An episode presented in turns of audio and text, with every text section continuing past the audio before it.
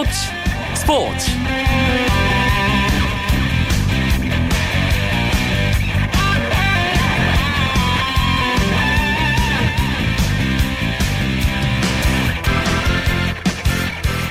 안녕하십니까. 화요일 밤 스포츠 스포츠 아나운서 이광경입니다. 15호 태풍 고니의 영향으로 전국에 강한 비바람이 불고 있습니다. 오늘 예정됐던 프로야구 KBO 리그 4경기가 우천 취소됐는데요 인천 문학구장에서만 SK와 기아의 경기가 진행 중입니다 이 경기 상황 잠시 후에 전해드리겠고요 화요일마다 찾아오는 화요 초대석 시간 오늘은 대한민국 남자 축구 대표팀 슈틸리케호에 처음으로 이름을 올린 캐리어 클래식 성남FC 황희조 선수와의 만남 준비했습니다. 그리고 이어지는 스포츠 살롱에서는 베이징 세계 육상 선수권 대회 이슈와 육상이 배출한 슈퍼스타들 기억을 더듬어 봅니다. 프로야구 KBO 리그 경기 상황 그리고 오늘 들어온 주요 스포츠 소식 정리하면서 화요일 밤 스포츠 스포츠 출발합니다.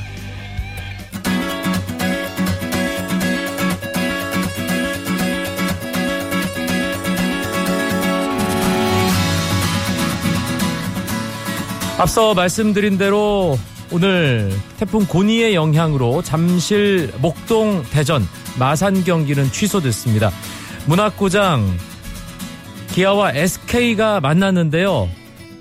이런 스코어는 정말 이번 시즌에 못 본 것 같은데 지금 연장전에 두 팀이 돌입했습니다. 그리고 스코어는 0대 0입니다. 양 팀이 득점을 내지 못하고 있습니다.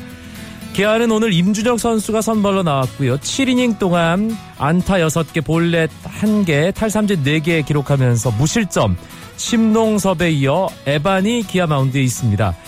SK는 박희수 선수가 첫 번째 투수로 나와서 1과 3분의 1이닝 탈삼진 3개 무실점으로 막았는데요.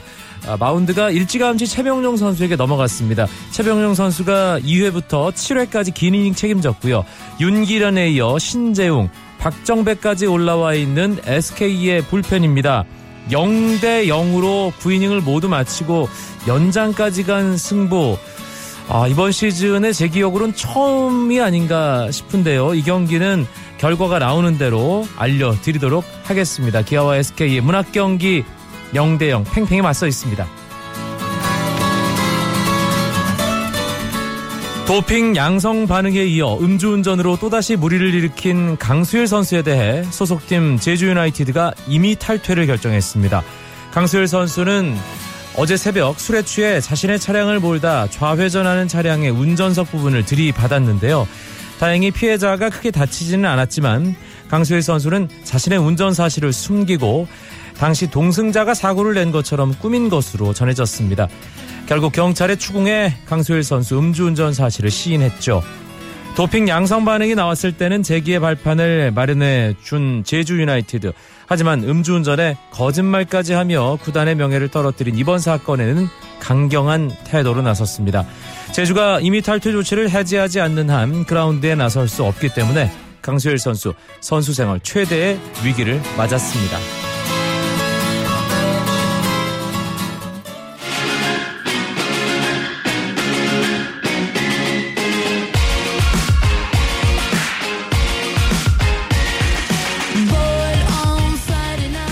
한 주간의 스포츠 화제 인물을 만나보는 화요 초대석 시간입니다. 앞서 예고해드린 대로 어제 발표된 대한민국 남자 축구 대표팀 슈틸리케호에 처음으로 이름을 올린 성남 FC의 공격수이자 대한민국 축구 국가대표팀의 이 공격수 미드필더라고 해야 될까요? 예, 명단은 미드필더에 들어 있었습니다만 황희조 선수 연결되어 있습니다. 국가대표 황희조 선수 나와 계시죠? 네, 안녕하세요. 네, 드디어 네. 뽑혔습니다. 네. 소감부터 들어봐야겠네요. 일단 좀 설레는 마음도 있고 긴장도 되고 약간 여러 가지 생각이 드는 것 같아요. 음. 일단 좋긴 해요. 네. 어제 오전에 명단 발표되기 전에 뭐 언지는 어느 정도 받았을 텐데 어, 누가 가장 기뻐하던가요? 명단 들었다는 얘기를 듣고. 일단 부모님이 제일 기뻐하셨죠. 뭐 음. 바로 뭐 전화해서 연락해서 잘 축구한다고 전해받고 부모님이 제일 좋아하셨어요. 아 본인 이름이 들어가 있는 명단을 직접 봤을 거 아니에요. 예, 네. 대한축구협회 홈페이지를 통해서도 봤을 것이고 뭐 사진이나 이런 것들을 또 전달받았을 텐데 보니까 어떻든가요 실제로? 좀, 좀 설레요. 이게 제 이름이 있다는 거 신기하기도 하고. 저 기분은 좋은 것 같아요. 제 이름이 있어서. 네. 명단 발표되고 나서 어제 팀 훈련 있었잖아요. 네. 예. 김학권 감독님, 뭐, 팀 동료, 선수, 선배들 어떤 얘기 해주던가요? 일단 감독님도 뭐 축하한다고 뭐 다 열심히 하면 이런 결과 있을 수 있다면서 많이 동료들도 다 축하해줬고요. 뭐, 배 선수 돼가지고 뭐 제가 뭐 핫도그랑 뭐 음료수 같은 거 쏘라 그래가지고 네, 다 샀어요. 전혀 아깝지 않았겠네요. 네, 아깝지 않죠. 그런 일로 사는 건. 네. 사실 그동안 많은 축구 팬들 또 네. 전문가들 뭐 저도 제가 진행하는 프로그램을 통해서 네. 왜 황의조를 뽑지 않는 걸까요?라는 질문을 몇 번 했었거든요. 네. 예, 많은 사람들이 그렇게 얘기를 하는 걸 또 들으면서 뭐 사실 본인이 가장 뭐 좀 답답하기도 하고 좀 실망스럽기도 하고 그랬을 텐데 그동안 명단 발표 때마다 어떤 기분이었을지 살짝 돌아볼까요? 어, 일단, 처음에는 좀 실망감이 있긴 했었죠. 근데, 이제 뭐, 저보다 다 뛰어난 선수들이고, 제가 뭐, 부족했기 때문에 안 뽑혔다고 생각했기 때문에, 좀, 반성하고 더 열심히 하게 됐던 것 같아요. 네. 그럼 구체적으로 황의조 선수 네. 부족했기 때문에 안 뽑혔을 거라고 결론을 내리고 열심히 했다라는 얘기를 네. 했는데 어떤 부분이 조금 부족했을까요? 일단 뭐, 경기력 부분이나 뭐, 기복도 좀 있었고, 뭐, 골 결정력 이런 것도 좀 더 가다듬어야 했었으니까, 음. 좀 부족했던 것 같아요. 그런 면에서. 아, 사실 슈틸리케 감독이 이 성남 FC 경기를 올해 뭐 보러 직접 어, 간 경우가 있었습니다. 황희조 선수도 분명히 그걸 알고 있었을 텐데 네. 국가대표팀 감독님이 경기장 찾아서 내가 뛰는 걸 보면 뭔가 좀 느낌이 다르죠. 경기 중엔 몰라요. 네. 경기 끝나고 항상 알았거든요. 아 그래요. 네, 경기 예. 끝나고 나면 아 내가 좀 더 열심히 할 걸 이런 생각이 들긴 하죠. 아 사전에 알면 좀 신경이 네. 많이 쓰이겠네요. 그러면. 사전에 알면 아무래도 좀 쓸 것 같아요. 음, 황희조 선수가 올해 K리그 클래식 무대에서 정말 잘했습니다. 뭐 지금 네.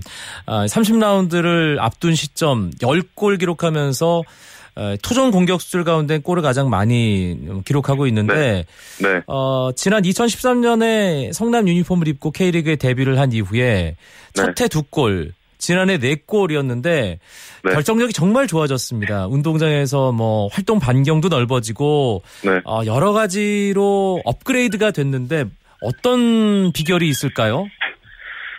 일단 뭐 이미지 트레이닝도 많이 했고 그리고 감독님이 믿음 주시고 경기 계속 출전시켜 줬던 게 제일 컸던 것 같아요. 음. 뭐그 외에는 뭐 제가 또 훈련도 열심히 해, 열심히 이렇게 다른 개인 훈련도 하고 했기 때문에 좀 그런 것들이 좀 잘 맞았던 것 같아요 올해.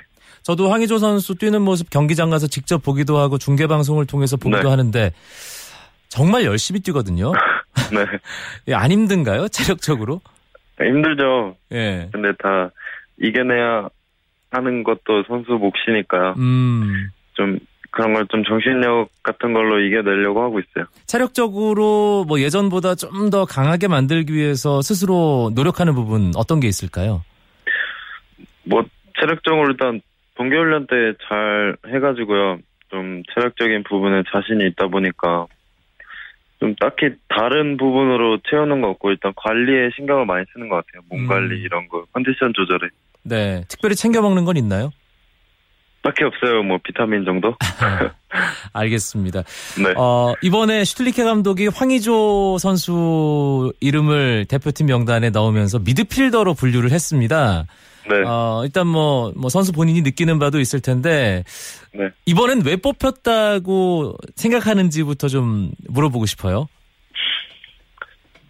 모르겠어요. 일단 리그에서 좋은 경기력을 보여주고 이제 또 뭐 결정력이나 이런 부분을 보여드렸던 게 좀 제일 뭐 좋게 봐주셨던 것 같아요. 네. 네 그런 부분을 이제 대표팀 가서도 잘 보여드려야죠. 음, 미드필더로 분류된 부분에 대해서는 어떻게 생각하고 있습니까? 그거는 왜 그런지 모르겠는데 모르겠어요. 일단 가, 가보면 알겠죠. 예, 네. 예, 다음, 예, 돌아오는 월요일에 소집이 된 후에, 네네. 네. 예, 뭐, 감독님이 뭐, 어떤 식으로든지 황희조 선수에게 얘기를 할 테고요. 네. 아, 성남이 올해 조금 이제 힘든 시간도 있었습니다만 여러 가지 경험을 하면서 완벽하게 새로운 축구를 예, 성남 팬들에게 보여주고 있습니다. 특히 AFC 챔피언스 리그도 황의조 선수가 처음으로 치렀잖아요. 네네. 예, 물론 어, 더 높은 곳까지는 올라가지 못했습니다만 그 챔피언스리그 무대가 황의조에게 준 건 어떤 걸까요?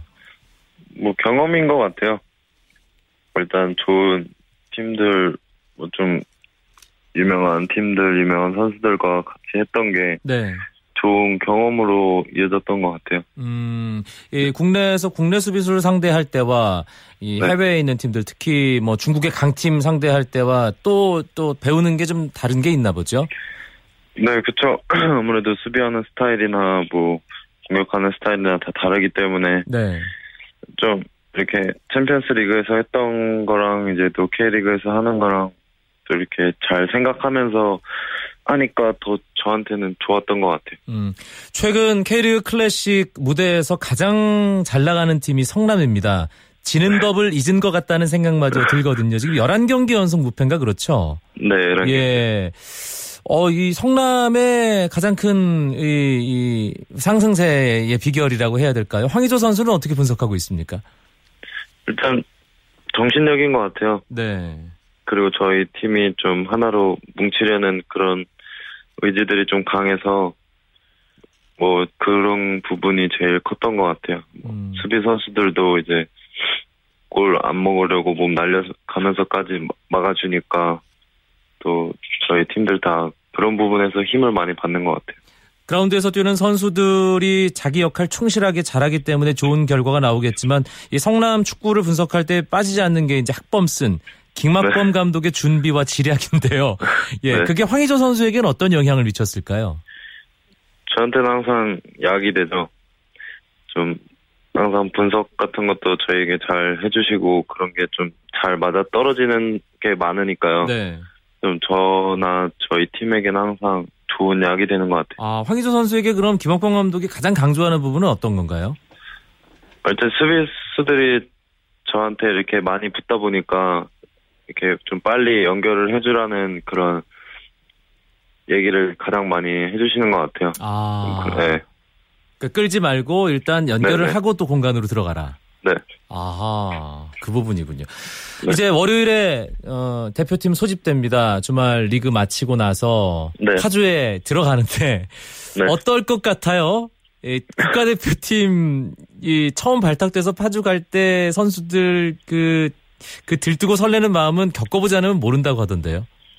네, 저도 아직 안 겪어봐서 모를 것 같아요. 네. 이제 처음 겪어보는 거니까 저도 똑같을 것 같아요. 설레고 뭐 재밌을 것 같고 또 긴장도 되고 이제 그럴 것 같아요. 네, 사진도 상당히 많이 나올 텐데 네.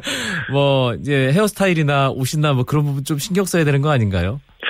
모르겠어요. 아직까지 신경 써야겠죠, 아무래도. 예. 대표팀 들어가서 또 이제 대표팀 경험이 많은 예, 동료 선배들과 이제 함께 네. 또 생활하면서 훈련하면서 호흡을 맞춰야 되는데 네. 어 누구와 함께 하는 게 가장 기대가 되나요? 일단 뭐 유럽에서 뛰는 선수들이랑 하는 게 제일 가장 기대가 되죠. 네. 어 훌륭한 선수들이고 제가 또 배울 점이 많을 것 같아서 또 같이 하면서 배울 건 잘 배워서 와야죠. 음, 92년생이 대표팀의 어떤 신진 세력으로 지금 에, 어, 상당히 주목을 받고 있는데요. 네. 92년생 선수들과 뭐 특별히 친한 선수 있나요? 뭐 흥민이나 진수, 재성이 다 아는 친구들이어가지고요. 네. 다 친하게 지낸 것 같아요. 아, 알겠습니다. 황희조 네. 선수가 이제 공격수로 활약을 하면서 K리그 클래식에서 득점도 많이 하고 한국 네. 축구를 앞으로 이끌어 나갈 중요한 공격 자원인데, 네. 어, 대표팀에서 한번 이렇게 해보겠다. 예, 라고 이, 이 방송 시간을 통해서 좀, 뭐, 각오라고 해야 될까요? 예. 한마디 좀 해준다면. 일단, 제가 자신 있는 플레이를 좀 했으면 좋겠어요. 제가 음. 즐겨하는 플레이나 자신 있는 플레이 그리고 일단 골을 넣는 게 제일 큰 목표인 것 같아요. 네. 네. 슈틸리케오에 처음 발탁된 선수들이 골을 넣는다는 이런 법칙이 있거든요. 네. 황의조 선수가 이번에 그 법칙을 이어가야 됩니다. 네. 자신 있습니까? 이어가야죠. 깨지지 네. 않게. 예. 네. 알겠습니다. 아, 요거 하나만 더 물어볼게요. 황의조 네. 선수가 이제 올라운드 공격수로서 네. 어, 어떤 뭐 전, 전방을 가리지 않고 어, 측면도 나오고 아래쪽에서 공도 받아주고 하는 여러 가지 그 역할을 해주고 있는데 네. 공격수로서 롤 모델이 있다면 어떤 선수일까요? 뭐 국내외 가리지 말고요. 저는 벤제마를 아, 좋아했었거든요. 레알 마드리드에서 활약하는 프랑스 대표팀 공격수 카린 벤제마.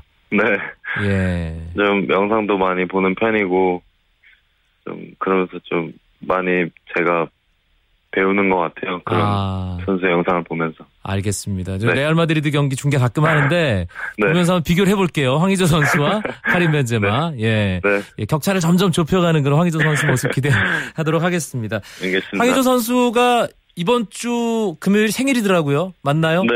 네. 네, 8월 28일 황의조 선수 생일 네네. 미리 축하하고요. 네. 네, 엄청난 생일 선물을 올해 또 받은 셈이 됐네요. 네. 아, 황의조 선수 응원하는 팬들이 점점 많아지고 있습니다. 그 팬들에게 예, 네. 끝으로 애정이 듬뿍 담긴 인사 한마디만 남겨주세요.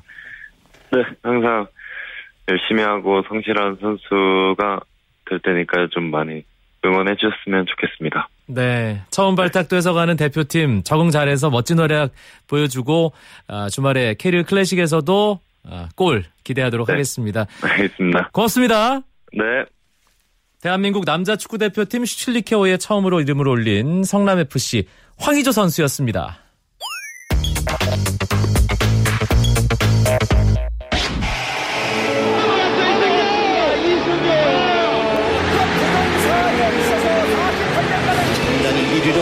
우리 대한민국의 김연아 선수입니다.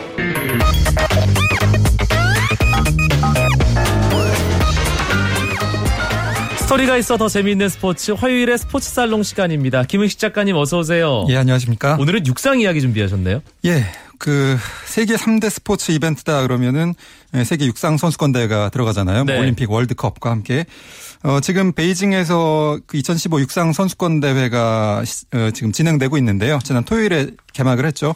우리나라에서는 비교적 관심이 많지는 않은데 또 알고 보면 흥미로운 얘기가 굉장히 많습니다. 네. 그래서 오늘 육상 얘기 한번 해보려고 합니다. 우리나라 대구에서도 열린 적이 있는 대회잖아요. 그렇죠. 예. 가장 뭐 큰 화제는 역시 남자 100m인데 예. 끝났죠. 예, 명승부 끝에 음, 볼트 선수가 게이틀린 선수를 0.01초 차로 누르고 어, 대회 2연패에 성공을 했죠. 어, 사실 전반적으로 볼트 위상이 훨씬 높다는 건 뭐 누구나 이제 이견이 없는데 어, 올 시즌 기록만으로는 게이틀린이 상당히 우세했거든요. 이제 9초 7대 기록을 게이틀린 혼자만 계속 기록을 하고 있었는데 음, 결국은 볼트가 승자가 됐죠. 사실 게이틀린이 원래 볼트보다 먼저 단거리 1인자로 올라섰었던 그런 선수라는 점 많이들 아실 텐데요. 세계 신기록을 세우기도 했던 2006년도에 도핑 적발되면서 한 4년 출장 정지를 당했었죠. 그 뒤에 2010년에 복귀한 뒤에 꾸준히 올라서게 됐는데요. 사실 나이는 게이틀린 선수가 4살 많지만 도전자의 입장에서 이번에 한번 챔피언을 교체할 수 있을지 관심을 모았었는데 결국 볼트가 다시 위상을 굳건히 하게 된 뭐 그런 대회가 된 것 같습니다. 육상 남자 단거리는 미국과 자메이카가 양분하는 뭐 여자도 마찬가지입니다만 그런 예. 분위기입니다. 자메이카가 언제부터 이렇게 육상 강국이 된 거죠? 예, 사실 이 자메이카라는 나라가 뭐 레게라든가 뭐 이런 걸 제외하면 크게 이렇게 뭐 두각을 나타내는 분야가 많지는 않은 나라인데 저는 쿨러닝으로 기억합니다. 그렇죠.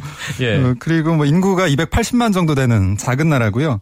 그런데 음 영국의 식민지에서 이제 독립을 한 그런 나라인데 식민지 시절이었던 1910년대부터 이미 이 전국 고교 육상 대회를 시작을 해서 그 대회를 중심으로 육상, 특히 단거리가 아주 국민적인 스포츠가 된 그런 나라라 고 합니다. 음, 지금도 뭐 매주 주말마다 육상 대회가 열리고요. 그러니까 네. 1년에 뭐 한, 한 7, 80거, 7, 80번 이상의 이제 전국 대회가 열리는데, 어, 수천 명의 선수들이 참가를 한다고 하네요. 특히 단거리의 선수들이 많이 집중이 돼 있다고 하는데, 음, 사실은 뭐 그렇게 이제 육상의 저변을 만들어 왔다고 하더라도 이제 세계적으로 주목을 받기 시작한 건 1940년대 후반부터인데요. 그 당시에 1948년, 52년 그 무렵에 음, 특히 400m에서 남자 400m에서 세계적인 선수들을 배출하면서 관심을 끌게 됩니다. 네. 1948년 런던 올림픽 400m에서 아서 윈트라는 이 자메이카 선수가 금메달을 땄고요. 또 1952년 헬싱키 올림픽에서는 역시 400m에서 조지 로든이라는 선수가 금메달, 허브 맥킨리라는 선수가 은메달 따면서 이 자메이카 선수들이 금은 메달을 석권한 적이 있는데 음, 이 뭐 아서 윈트, 조지 로든, 허브 맥킨리 이세 세 선수가 합쳐서 1600m 계주팀을 꾸리다 보니까 무조건 1900 금메달이겠네요. 그렇죠. 그건. 1952년 네. 헬싱키 올림픽에서는 1600m 계주에서 금메달을 또 따게 됐죠. 뭐 그 뒤에 이제 그런 황금 세대가 한번 지나간 뒤에 1976년에 이제 몬트리올 올림픽에서 돈 쿼리라는 선수가 또 200m 금메달, 100m 은메달 따면서 한번 또 중흥기를 맞은 적이 아. 있고요. 그 뒤에 이제 많은 분들이 아시는 이제 2005년도에 아사파 파월 선수가 100m 세계 신기록이죠. 9점 9초 77 세계 신기록 세우면서 주목을 받았고요. 그 기록을 또 여러 차례 갱신한 이제 경신한 것이 에, 아시는 볼트 선수. 그 반면 또 여자 쪽에서도 만만치 않았는데요. 2004년 아- 아테네 올림픽하고 2008년 북경 올림픽의 200m에서 베로니카 캠벨 브라운이라는 또 자메이카 여자 선수가 음, 금메달을 땄었고요. 어, 또 2008년 북경, 2012년 런던 올림픽에 이어서 이번 대회 까지도 여자 100m에서 셸리안 프레이저 프라이스라는 아주 또 152cm밖에 안 된 단신 선수인데요. 이 선수가 어, 쭉, 쭉 금메달을 따면서 볼트와 더불어서 남녀 단거리를 지금 대표하고 있죠. 음. 자, 이렇게 강하게 된 원인에 대해서 참 특히 영국을 중심으로 서구의 그 스포츠 과학자들이 많은 분석을 시도하고 있는 것 같아요. 왜 잘하는 걸까? 그렇죠. 예. 어, 뭐 많이 부러워하니까요. 미국이나 영국 특히 이제 자메이카에게 일정한 좀 그 위상을 좀 뺏기다 보니까 그래서 이제 영국의 어떤 이제 학자는 음, 유전자 분석을 통해서 이 자메이카인들이 특 히 좀 어떤 이 육상에 유리한 유전자들을 많이 보유하고 있다. 뭐 서구인들에 비해서 두 배나 더 많이 이 뭐 액틴은 A라는 유전자라고 하는데요. 뭐 이걸 많이 음, 보유하고 있다. 뭐 또는 완벽한 음, 어떤 해부학적 뭐 어떤 골격 어 완벽한 좌우 대칭 왼발 오른발이 오른 다리 왼쪽 다리가 길이가 정확히 같다. 뭐 이런 오. 것들이 좀 특징이 있다. 뭐 이런 분석도 있는데 음 그거 외에도 좀 어떤 주변적인 걸 보면은 어, 뭐, 교통 발달이 좀 지체돼가지고, 뭐, 보통 자메이카의 이제 청소년들이 한 1, 2km 정도는 뛰어다니면서 물 길어오고 뭐 이런 일들 많이 한다고 하네요. 옛날에 옛날에 우리 부모님들 그 그렇죠. 어린 시절 얘기랑 비슷하네요. 그- 산 넘어 학교 다니고. 그래서 비슷한 예. 이유로 우리나라에서는 예전에 마라톤이 강세였고 지금도 뭐 케냐라든가 에- 에티오피아에서는 이제 마라톤이 강세인데 네. 자메이카에서는 또 단거리가 강세인 배경 이유로도. 선- 설명이 되는 게 흥미로운데요. 음, 그거 외에, 어, 지금도 뭐 자메이카 공과 대학 이런데 이제 그 트레이닝 센터가 있는데 특이한 게 자메이카 선수들은 잔디밭에서 뛰는 훈련을 한다고 하네요. 근데 이게 사실은 영국, 식민지 시절에 영국인들이 남기고 간 그 크리켓 경기장을 활용하다 보니까 그렇게 된 건데 아. 하다 보니까 오늘날에도 이렇게 보면은 이게 굉장히 단거리 훈련에 효과가 있다. 왜냐하면은 이게 잔 근육을 고르게 발달하게 해주고 또 부상도 막아주고 또 뭔가 좀 이렇게 좀 야외 수영장에서 수영하다가 실내 수영장으로 들어가면 갑자기 빨라진 느낌 드는 것처럼 잔디밭에서 뛰다가 이제 우레탄 이 트랙에서 뛰면은 좀 어, 체감상 좀 더 이렇게 빨리 달릴 수 있는 네네. 예, 그런 효과까지 더불어서 요즘에는 이제 다른 나라, 우리나라를 비롯한 많은 나라가 잔디밭 훈련을 좀 어떻게 응용해 보려는 그런 시도들도 하고 있는 것 같습니다. 음, 육상의 세계적인 스타들은 대부분 슈퍼스타입니다. 육상이 그만큼 뭐 기초 종목이고 뭘 아는 사람들이 주목하는 종목이기 때문에 그렇죠. 그렇죠. 뭐 육상 뭐 메달 그 올림픽에서 메달도 많이 걸려 있고요. 뭐 또 굉장한 스타 플레이어들 많이 배출했는데요. 뭐 많이 아시는 단거리에서의 제시 오웬스나 칼 루이스 미국 선수들이죠. 올림픽에서 100m, 200m, 400m 계주 또 멀리뛰기까지 4관왕을 했던 두 선수가 있었고요. 또 장거리 선수 중에는 마라톤의 뭐 비킬라 아베베 선수 뭐 그 올림픽 마라톤을 2연패했던 선수고요. 또 어, 체코의 에밀 자토펙 선수. 이 선수는 음, 만 미터, 5천 미터, 만 미터 마라톤까지 52년 헬싱키 올림픽에서 3연 3관왕을 했던 예, 특이한 어, 선수이기도 하고요.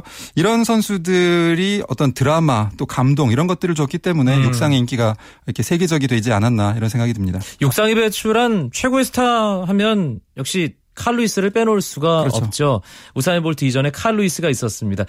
칼루이스 96년 애틀랜타 올림픽에서 멀리뛰기 4연패를 달성하게 되는데요. 당시 경기 또 인터뷰 아, 잠시 들어보겠습니다. 84년 LA 올림픽 이후 올림픽 4회 연속 우승이라는 불멸의 대기록을 세운 칼루이스. 12년간 세계 정상을 지켜온 철각의 눈에 마침내 이슬이 맺혔습니다.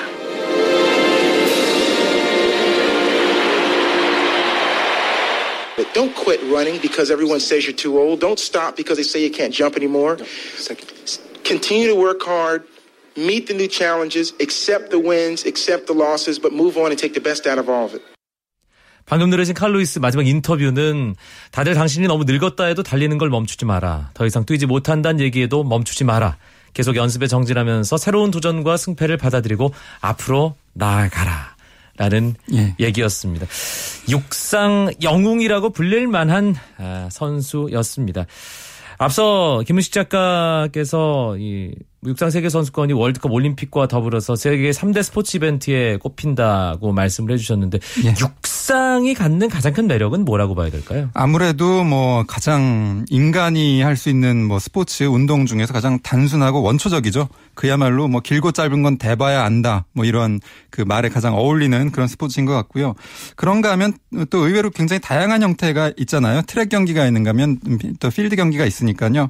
그래서 뭐 빠름을 겨루기도 하지만 강 함도 겨루고요. 기술, 작전 뭐 이런 것들을 굉장히 빠른 템포로 우리가 비교해 볼 수 있는데요. 뭐 그래서 경기를 보다 보면은 뭐 볼트와 게이틀린이 막 이제 그 자웅을 겨루는 순간 바로 직후에 또 이신바 예바, 예바가 날아오르는 장면을 보기도 하고요. 뭐 이런 것들이 또 육상의 매력이 아닌가 싶습니다. 음, 또 다시 한번 한국 육상의 현실을 돌아볼 수밖에 없는데, 아, 우리 육상이 언젠가는 수영의 박태환이나 피겨스케이팅의 김연아 선수처럼 뭔가 상징적인 선수 한 명 정도는 나왔으면 하는 그런 바람 끝으로 가져보게 됩니다. 아, 스포츠 살롱 음악으로 마무리할까 하는데 시간이 너무 없어서 이 음악 살짝만 들려드려야 될 것 같습니다. 엘리 굴딩의 번. 트랙에서 필드에서 모든 것을 태우는 육상 선수들의 모습을 그려보시면서 감상하시면 되겠습니다. 김은식 작가님 오늘도 고맙습니다. 예, 감사합니다.